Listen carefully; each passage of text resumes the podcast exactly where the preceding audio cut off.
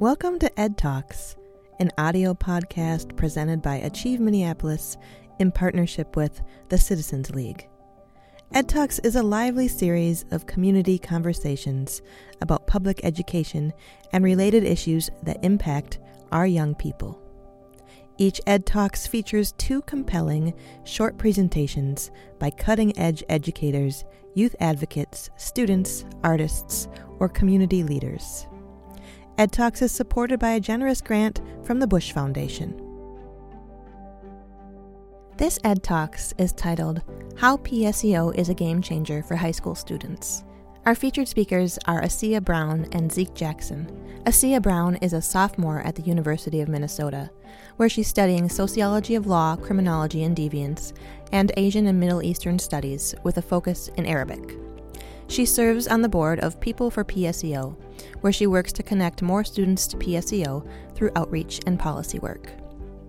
Zeke Jackson is a junior at the University of Minnesota, majoring in finance and political science. He serves as executive director of People for PSEO, working hard to inform families about PSEO, lower barriers to PSEO enrollment, advocate for strong PSEO policies, and build a statewide PSEO community. As high school students, Asiya and Zeke participated in PSEO, taking college classes and earning credit at no cost.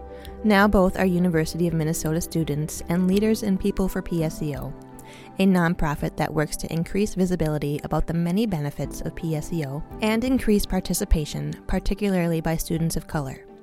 Asiya and Zeke believe that PSEO is a powerful tool that can help break cycles of poverty, close education disparity gaps, and reduce student debt. They will share their personal experiences of PSEO, how the program helped them find their voice and become more confident advocates, and the importance of lowering barriers to access PSEO and ensure that students succeed while they are in the program.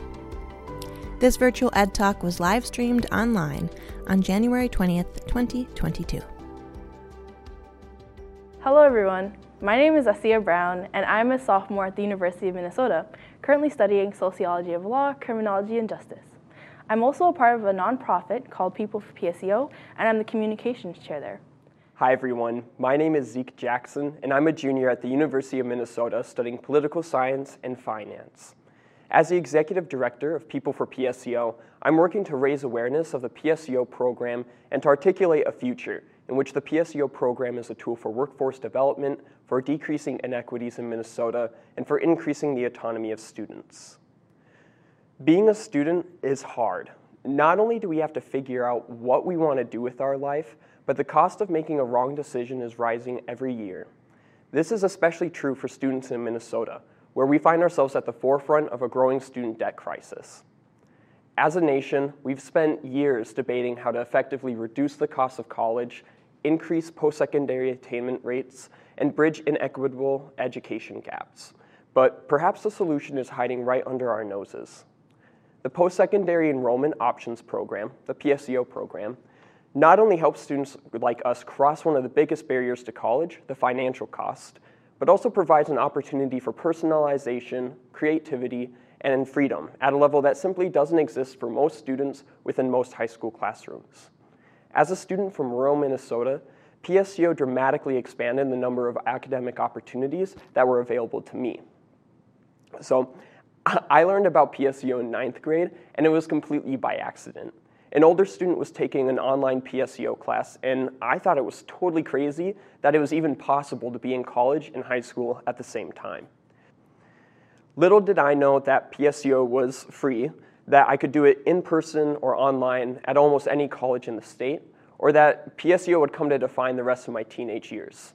Really, PSEO is such a good deal that it almost seems too good to be true. Every year, PSEO students are saving themselves a total of nearly $60 million. So, why do so few students actually make use of the PSEO program? Every year, there are more students in Minnesota who fail an AP exam, earning no college credit, than there are students who actually take a class through the PSEO program. The reality here is that, despite the benefits, there are a lot of barriers that prevent our state from using the PSEO program as a free college model. What could PSEO look like if we went all in, and what do we need to do to get there? At People for PSEO, we see a future in which PSEO is widespread not only because it's popular with students, but because it's strategically used by our state. Properly applied, PSEO could be a catalyst for a more efficient education system that saves both students and taxpayers money. There are a lot of barriers out there that prevent students from earning a post-secondary education. And we see PSEO as a critical tool to reduce risk and accelerate timelines for students and families. We see a PSEO that gives students the autonomy to personalize their education by cherry picking courses offered across dozens of educational institutions. With PSEO, we could send tens of thousands of students across Minnesota to earn an AA degree without our society spending a single extra cent on tuition or books, without putting more youth into debt. But we don't. Why not? Making room for PSEO requires a public reimagining of the purpose of PSEO. Some of us have a weird conception of it, the idea that PSEO is only for the smart kids, when in fact our communities depend on the education of new teachers, new doctors, new mechanics, welders, construction workers, and engineers. And PSEO can serve as a direct pipeline that helps our students get a head start on a career that matters to them.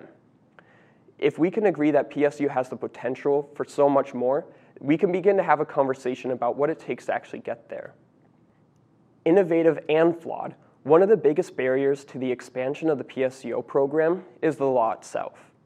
We have an education funding formula that incentivizes school districts to minimize their PSEO enrollment, and we have a gag rule that prevents colleges and universities from educating students about the PSEO program. Those are just two examples that prevent some high school students from ever learning about the program. High schools also have a role to play whether it's unfairly weighting other dual credit courses over PSEO or implementing policies that contradict state law. Colleges can be part of the solution by creating the infrastructure for PSEO communities and lifting unnecessary eligibility requirements. Overall, the PSEO ecosystem is weighed down by undue complexity and a misalignment between the priorities of our state, high schools, and colleges. These are all issues that need to be addressed and fixed in order for PSEO to undergo a sustainable expansion. For me, I learned about PSEO through my high school that fortunately supported me and students doing PSEO, and through my older sister. As an alumni, I'm so glad I participated in it, and I have never regretted it. And now that we know the complexities of the PSEO program, how do high schoolers themselves experience it? Well, just as the program itself is complex, so is each student's experience. For me, I really appreciated the doors PSEO opened for me. There were so many more communities I could connect with and subjects to explore at the University of Minnesota. And it also had started my journey in pursuing my career goals in a way I couldn't have done within the walls of my high school. I want current and future high school students to have this opportunity as well and a part of making that possible is by recognizing the barriers I and other former PSEO students faced during their PSEO years. Take the story of alumni Zeke, for example.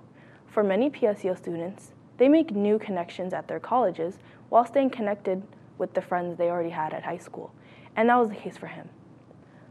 When he wanted to attend his high school prom, however, his school initially didn't allow him to without making him pay the fee for students not from his high school. Additionally, consider the story of another former PSEO student from Fulda, Minnesota. This student wasn't even allowed to use the computer labs in her school, which was a very necessary resource. These two stories highlight a major problem. Due to a lack of communication, high schools sometimes don't think high schoolers are still students at their school once they enroll in PSEO. And as a result, PSEO students end up being punished. I was lucky enough to have a very supportive high school, but there are many more drawbacks P that PSEO students face due to the program design alone. For many, including me, PSEO takes away resources such as transportation and access to food during the day.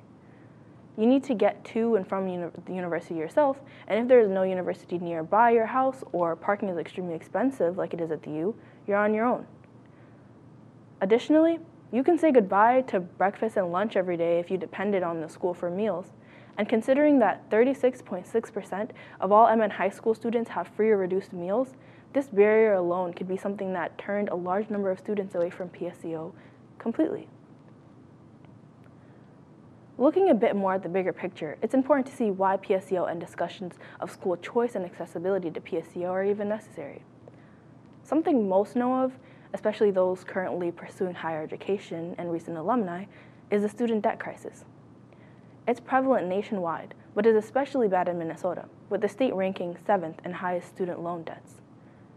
As you can see, the median debt for just associate degree students for debt holders is $15,000, and that ranges to 37,000 for those pursuing master's degrees, and these are just the medians. Another statewide issue we are facing related to education is the achievement gap, and this can be seen in this chart.